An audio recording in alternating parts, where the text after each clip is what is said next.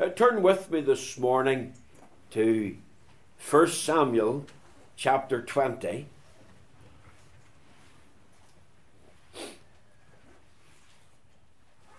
First Samuel chapter 20.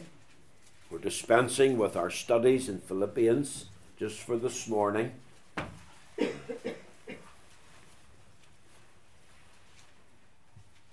First Samuel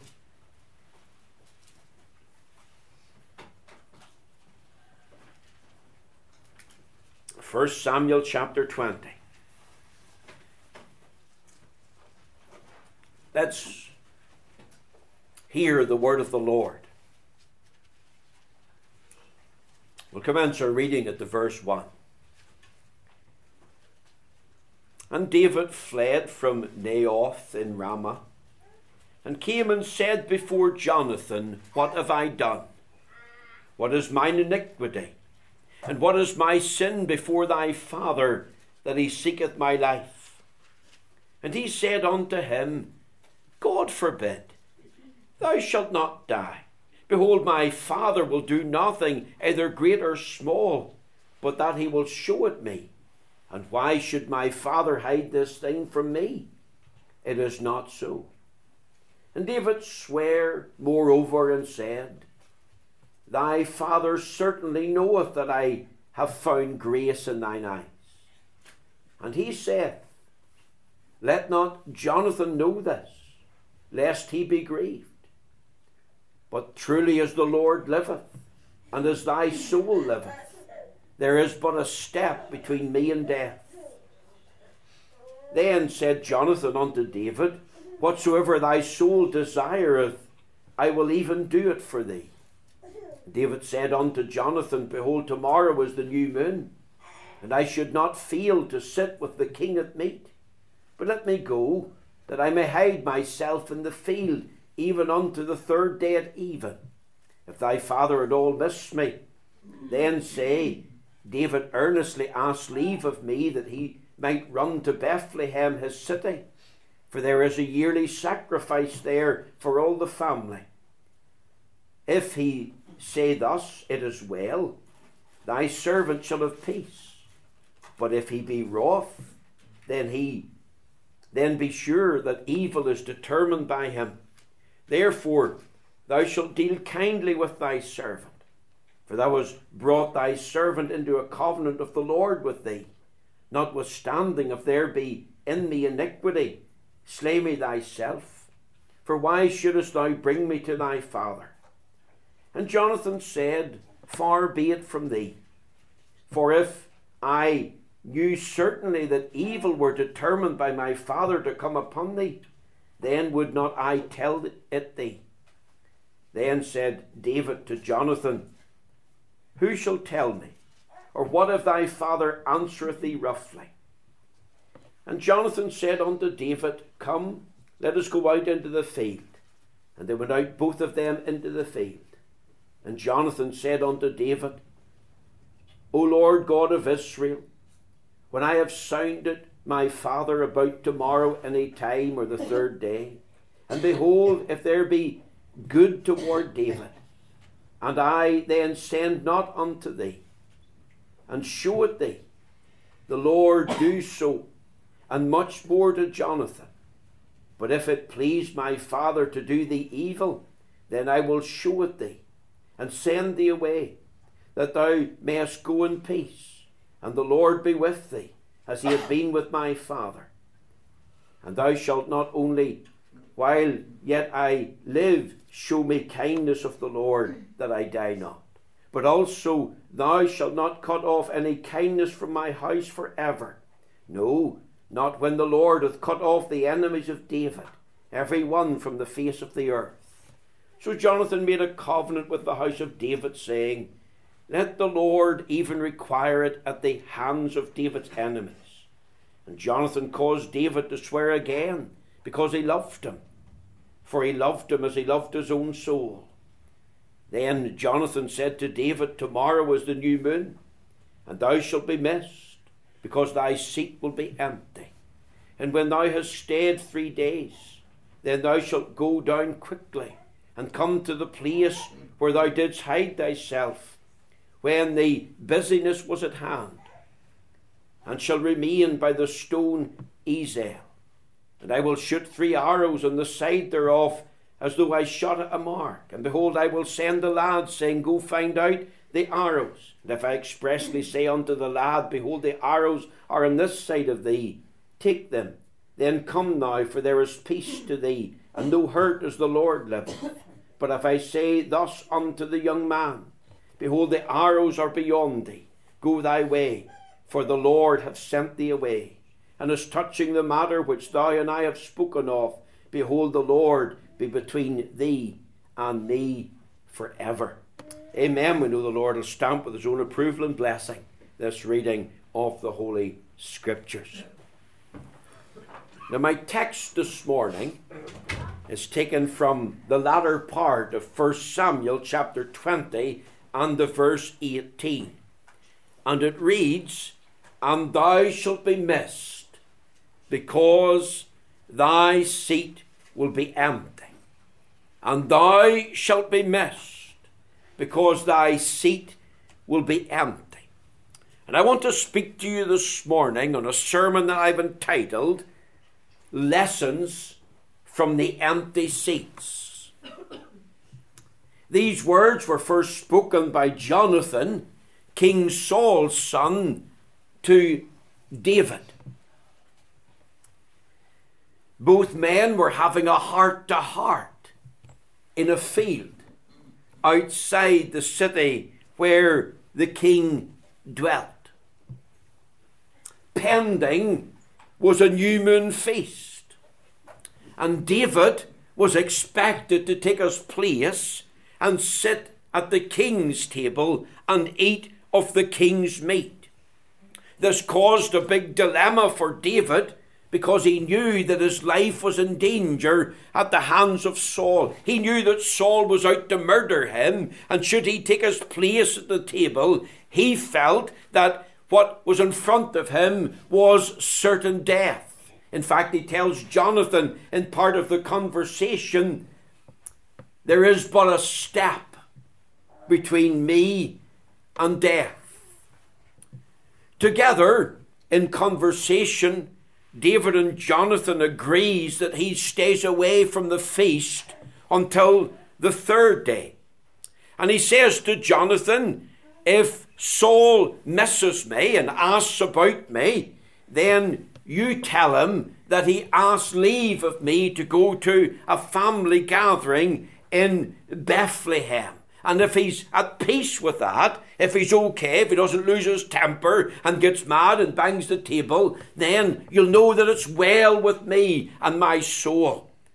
But if he gets mad and really upset and is wroth at the news, then you will know that my life is in great peril and in great danger.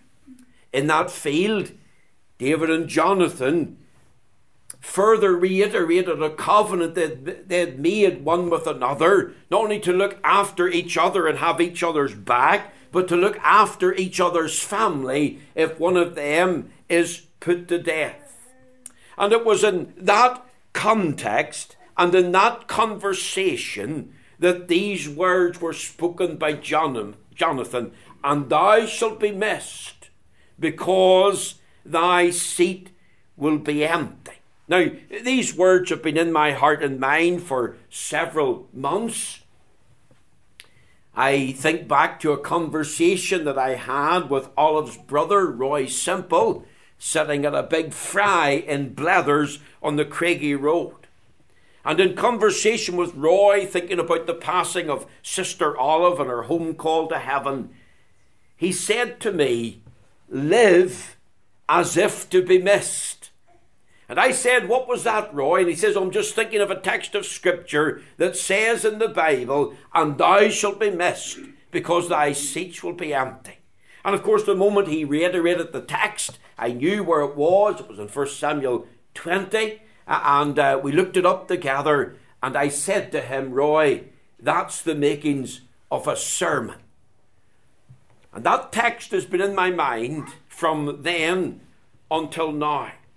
And I want to this morning at the close of this year preach on learning lessons from the empty seats. I want you to think this morning, firstly, with me, of empty seats in a family context. Let's think of life in general. The only certainty in life is its uncertainty. There's only two things that are really certain as far as life is concerned, and that is the paying of taxes and death itself. Isn't there a temporal nature to life in general? There's a day and a time when we're born, and we all have a birthday and we can celebrate that. And then after birth, there's the growing up through the years of childhood into adolescence and on to a teenager and then into 20s and 30s and 40s and 50s. And we live out our lives, and all of us have a station in life. All of us have a, a place in life. And at the end of that, one day, in whatever circumstances the Lord has decreed, we are taken from the scene of time. Let's remember that in the context of these words, and thou shalt be missed because thy seat will be empty, David is facing the prospect of certain and pending death. He's already said there is but a step between me and death. We could add into the thought there Hebrews 9 and 27 and it is appointed unto men once to die, and after this, the judgment. All of us, from the moment we're born, there's a, an unceasing defense of that life in the face of death. Because death could come at any moment. And as we live out our lives, we face this reality, and it's this nothing stays the same. Everything changes. We are changing. Life is transient. Life is uncertain. And as I've said, and I repeat, the only certainty in life is the paying of tax and the approach of death. And when we think about that in the context of families, we're well aware that there are empty seats in many homes. If I could take you to the home of Jacob, remember him and his 12 sons. You think of an old father sitting at a table, and there's 12 places there and there's one place that's empty. And if you'd ask Jacob who's the empty seat for, he would say Joseph. Because remember, he presumed at that time that Joseph was dead. And for many years, that old man was in mourning. Joseph was taken into Egypt when he was 17. And he came out of the pit or out of the prison when he was 30. And it was after that then, when the famine came, that Jacob was to see Joseph alive again. So, so really, for the best part, we could say of almost 20 odd years, that old man was in mourning and grieving the death of a son. Ten boys sat around the table with a deep, dark secret in their heart. And I can picture almost in my mind the tears on the cheeks of an old man He's thinking about the, the tragic death of one of his beloved sons. Let me bring you to another home. And this is the home of David whenever he is king. And after the death of one of his sons called Absalom, and remember, despite Absalom's rebellion, David loved him. And I have no doubt that he grieved over him. And there was another empty seat Come to Luke 15, you've got the prodigal son, the one who left home with the share of his father's inheritance. The, the, the father, remember, had seen him come into the world. The, the, the father helped him as he grew up. The father, no doubt, loved him. The, the father gave him his share when he requested it. And there was years in that home when there was an empty chair. Years in that home of an aching heart. Years of a, a, a silent tear. An absence of a boy who was cherished, adored, and loved. You see, life brings changes to a family. Because life is transient, all is constantly changing. And death brings changes into a family. Christmas time, we have enjoyed having family together. I was thinking about empty seats. Was thinking about children born into a family, growing up, becoming educated, and moving away. And of course, we're well aware that university can take them away, take them across the water. And when it does for a son or daughter, it leaves a big vacancy in a home. Marriage, of course, can take them away. When the son or daughter is no longer at the family home, the family becomes different. And, and of course, they are making their own family as a unit. Relocation can take a son or daughter away, they can go to a new land. But the home of mum and dad, of course, is not the same. Also, Sickness can take away a loved one. We think of loved ones in hospital and their seats around the table or their seats at home are empty. Sin can take them away. You think of families that have fallouts. When there's a division in the family and a family split, then sides are taken. There's opposition. So and so's not welcome so and so can't come to your home because it offends so and so. And then add into that mix death itself. You think of the baby chairs that are empty. Dark providence has come to a home, and a baby just born into the world, either for a few minutes, a few hours, a few weeks, or a few months, is taken out into eternity. You, think of the ordinary chairs of son and daughters that, that are empty today when death has come and brought terrible tragedy in his wake. You think of the killing of a father or a mother, the, the 40 years' troubles in Northern Ireland, the many that were murdered. You think of those in old age this morning. The rocking chair is empty.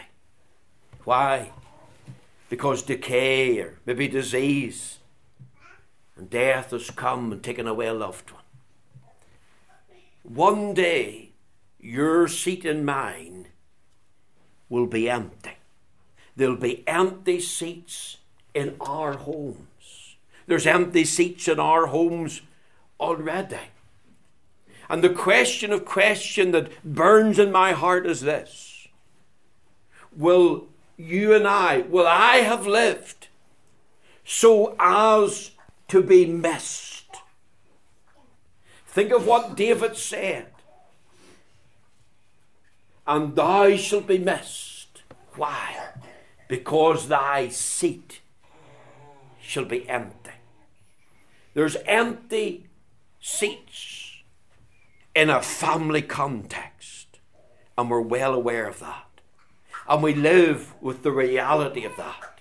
And all the pain and the sorrow and the tears and the heartaches that those empty seats bring in the context of the family.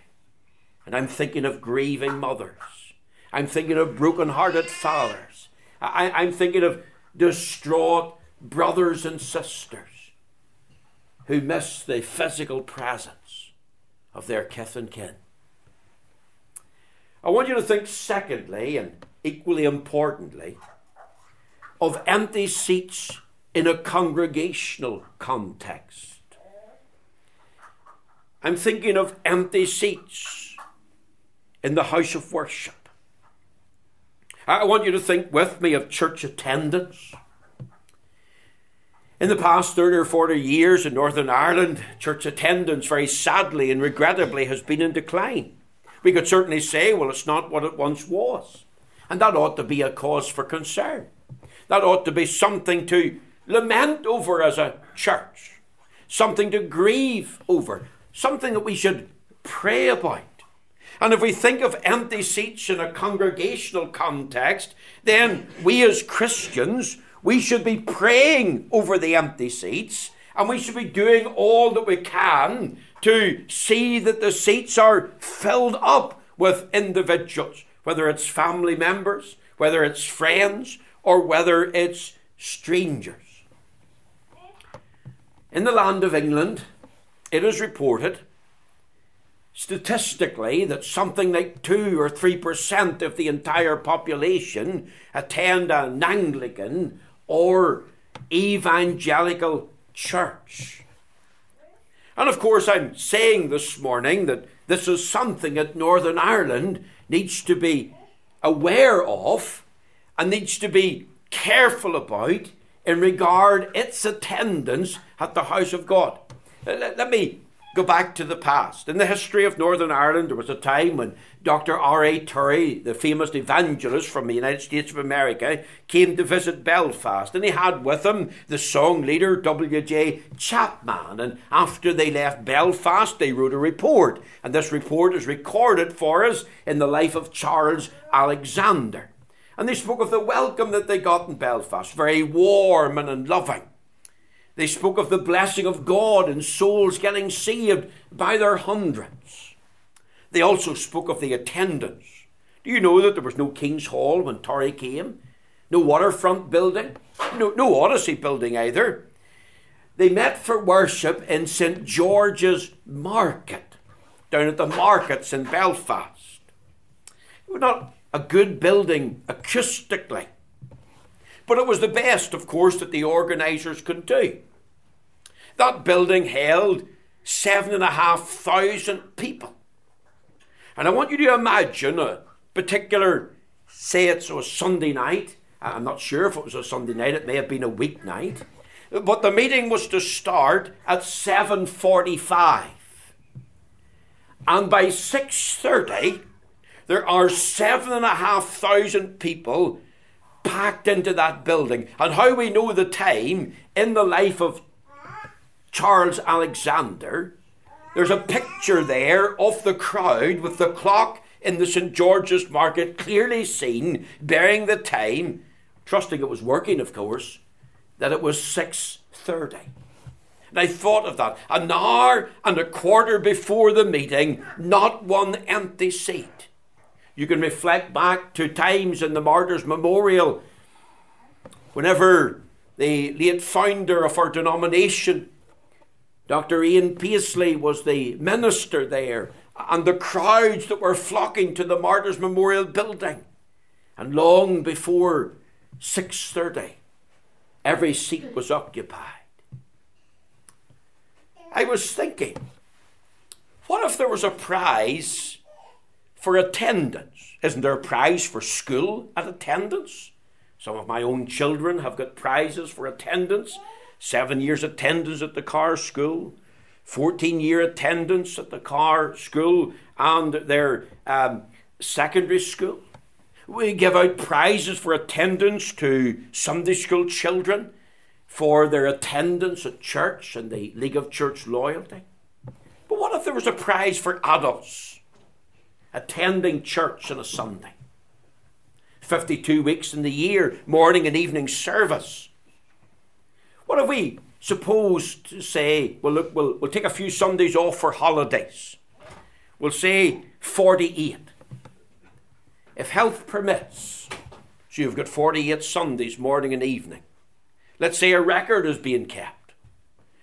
And out of that, and from that record, a prize is going to be awarded. Now keep that thought in mind because remember, God is keeping a record. God has got an attendance card with your name on it. And Sunday evening, Sunday morning, and He is the judge.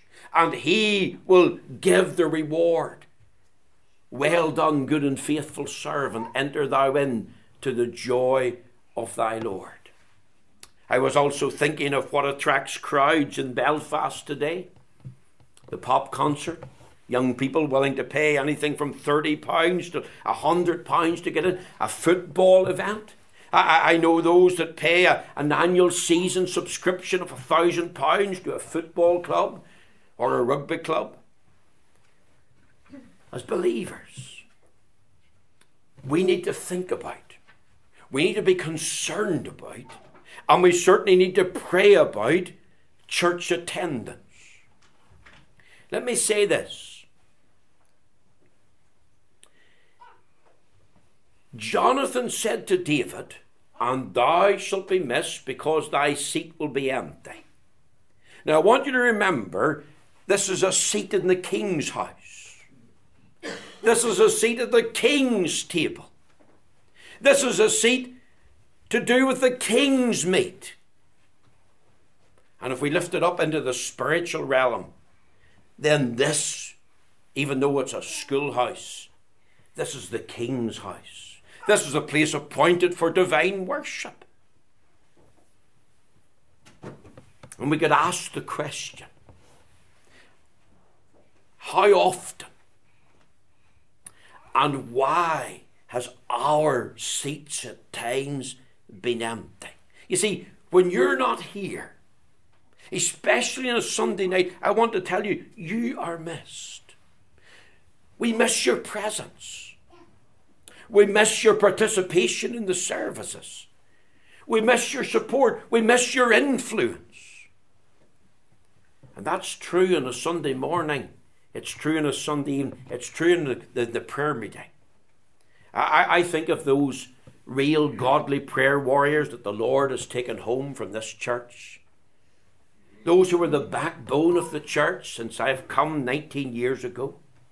I, I think of those who are absent now from the Lord's table.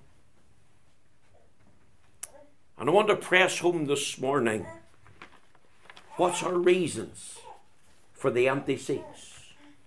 Let me suggest this morning one reason is because there's an absence of heart in it. How many now are no longer attending the house of God because they've no stomach for it? They simply don't want to come. Now, there are times, of course, genuinely when you can't be here. If you're a mother with a new baby, if you're looking after a sick relative at home, if you've got an emergency in the farm or the factory, if you're called away in business, or if you're on holidays, that's all necessary and that's all perfectly understandable. And I believe the Lord, of course, allows for that. But, but I'm thinking this morning of an individual whose heart is not in the work, who's not, her heart is not a hundred percent for the Lord and there's a, a sheer neglect, a, a blatant disregard. A, a, a, we, someone we could say was a persistent non-attender.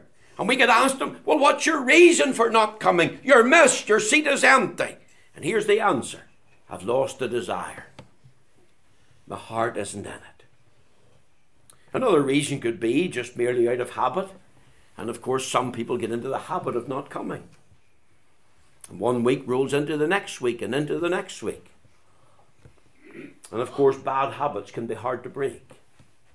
Another reason could be well, someone would say, well, I prefer to spend time with my friends.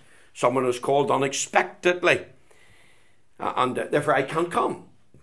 And we would have to say, well, is that really a genuine excuse? Have you ever considered bringing your friends with you? To saying to them, well, look, it's Sunday night, we, we go to church. But you're welcome to come and join us and we can have tea or supper afterwards. I think of President Eisenhower whenever he was in the Oval Office in the United States of America. One occasion he had a visitation from the Russian president, I, I believe it was Khrushchev. And President Eisenhower inves- in, invited the Russian president to attend church with him at the Gettysburg Presbyterian Church. Now, Khrushchev refused. Now, remember, he's there to see the President of the United States of America. It's now Sunday. And what does the President do? He decides his wife, his children, and them as a family, they're going to worship God on the Lord's Day. I believe he set a great example. And I believe in the power of a great example. And of course, let's never underestimate the power of an example. And if mothers and fathers take the lead and set the example, then we trust the children will follow. What about the excuse of worldly pursuits and practices? How many say, but, but I'm too busy for God? I've got things to do. I've worked hard six days in the week. Well, I would say if you're too busy, you're too busy for God. You've forgotten that God is your creator and maker, forgotten that God is your sustainer, forgotten that in Him you move and live and have being. Remember Matthew's chapter 6 and 33 Seek ye first the kingdom of God and His righteousness, and all these other things shall be given unto you. What about sin itself? Hebrews 10 25 says, Forsaking not the assembling of yourselves together as the manner of some is. The manner of some is. See, even in Paul's day, there were those who lost heart in the work of God. And those that get into the habit of staying away from the house of God and spending time with family members and friends and, and got involved in worldly pursuits and other things. Think of Demas having loved this present world. And it was really sin at the bottom of it because it's the Lord's will. Remember the Sabbath day to keep it holy. Forsake not the assembling of yourselves together as the manner of some is. And if you're not here, then I want to say this morning, then, and I say it respectfully, you're out of the will of God. Now I'm speaking to the able bodied, and I'm speaking to those who are fit to be here, and I'm speaking to those whose circumstances permit.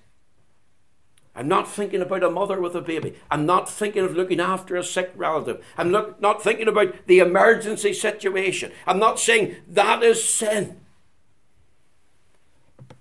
But what I am saying is, you can be out of the will of God in the Lord's day, and your seat can be empty and missed because of sin. We send our children to school to learn. We want them to grow in knowledge. We want them to be educated. And we, we would have to say, well, if the child doesn't attend school, then they're the poorer for it. They'll, they'll not do well. They'll, they'll, they'll not get ahead. They, they lose out in the field of learning and education. Now, what is true literally in the field of education is true in a spiritual sense. Because for those whose seats are empty and who are missed, they're, they're, they're the loser in the sense that, that, that their own spiritual well being is affected. There's no increase in the grace uh, and increase in the knowledge of God. They will not grow in righteousness uh, and not grow in godliness.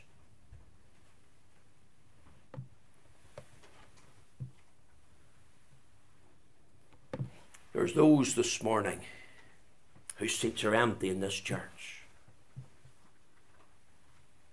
Good, godly people. Good old fashioned free Presbyterians, prayer warriors, faithful attendees, faithful when it comes to the morning and evening service, faithful at the prayer meetings, faithful at the practice of worship or, or special services. And they're gone. And they're not coming back. And we have got to be aware of empty seats in a congregational context. And I'm saying this morning, we've got to think of these things. One final thing. I want you to think of empty seats in an eternal context. Not only in a family context, and a congregational context, but in an eternal context. Let me say this there'll be no empty seats in heaven. I believe, of course, that Jesus Christ will have the preeminence when it comes to the salvation of lost precious souls. And for those for whom Christ has bled and died, he will lose none. And all that he has bled and died for, he will raise up. And he will bring many. He'll bring a multitude of sons to glory out of every tribe and every tongue and every nation. So, so in that sense, there will be no empty seats in heaven. As we sit around the marriage supper of the Lamb, the Lord Jesus won't be looking and saying, Well, David was supposed to be there, and so and so was supposed to be there, and so and so was supposed to be there, but their seats are empty because every seat will be occupied. Let me ask you this morning will you occupy one of those seats? Have you received Christ as your Lord and Saviour? Uh, have you come to Him, either in the distant past or the recent? and said to him, Lord, I'm a sinner. Lord, I need to be saved. Save my precious, never dying soul. Remember the publican. God be merciful to me, the sinner. And what did Jesus say? Luke 18, verse 14.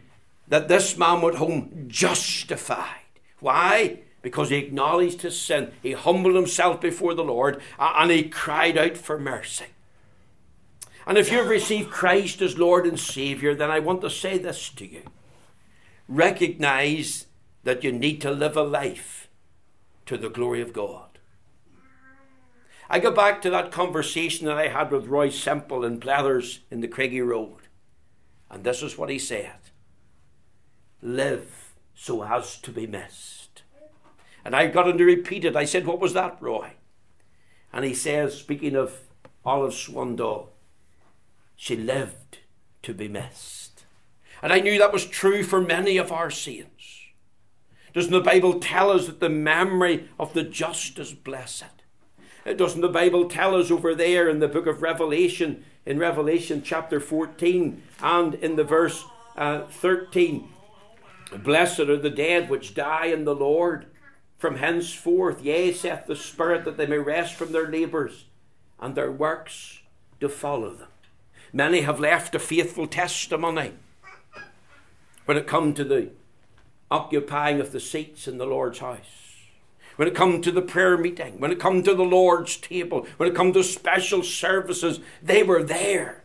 Why? Because they were living their life so as to be missed.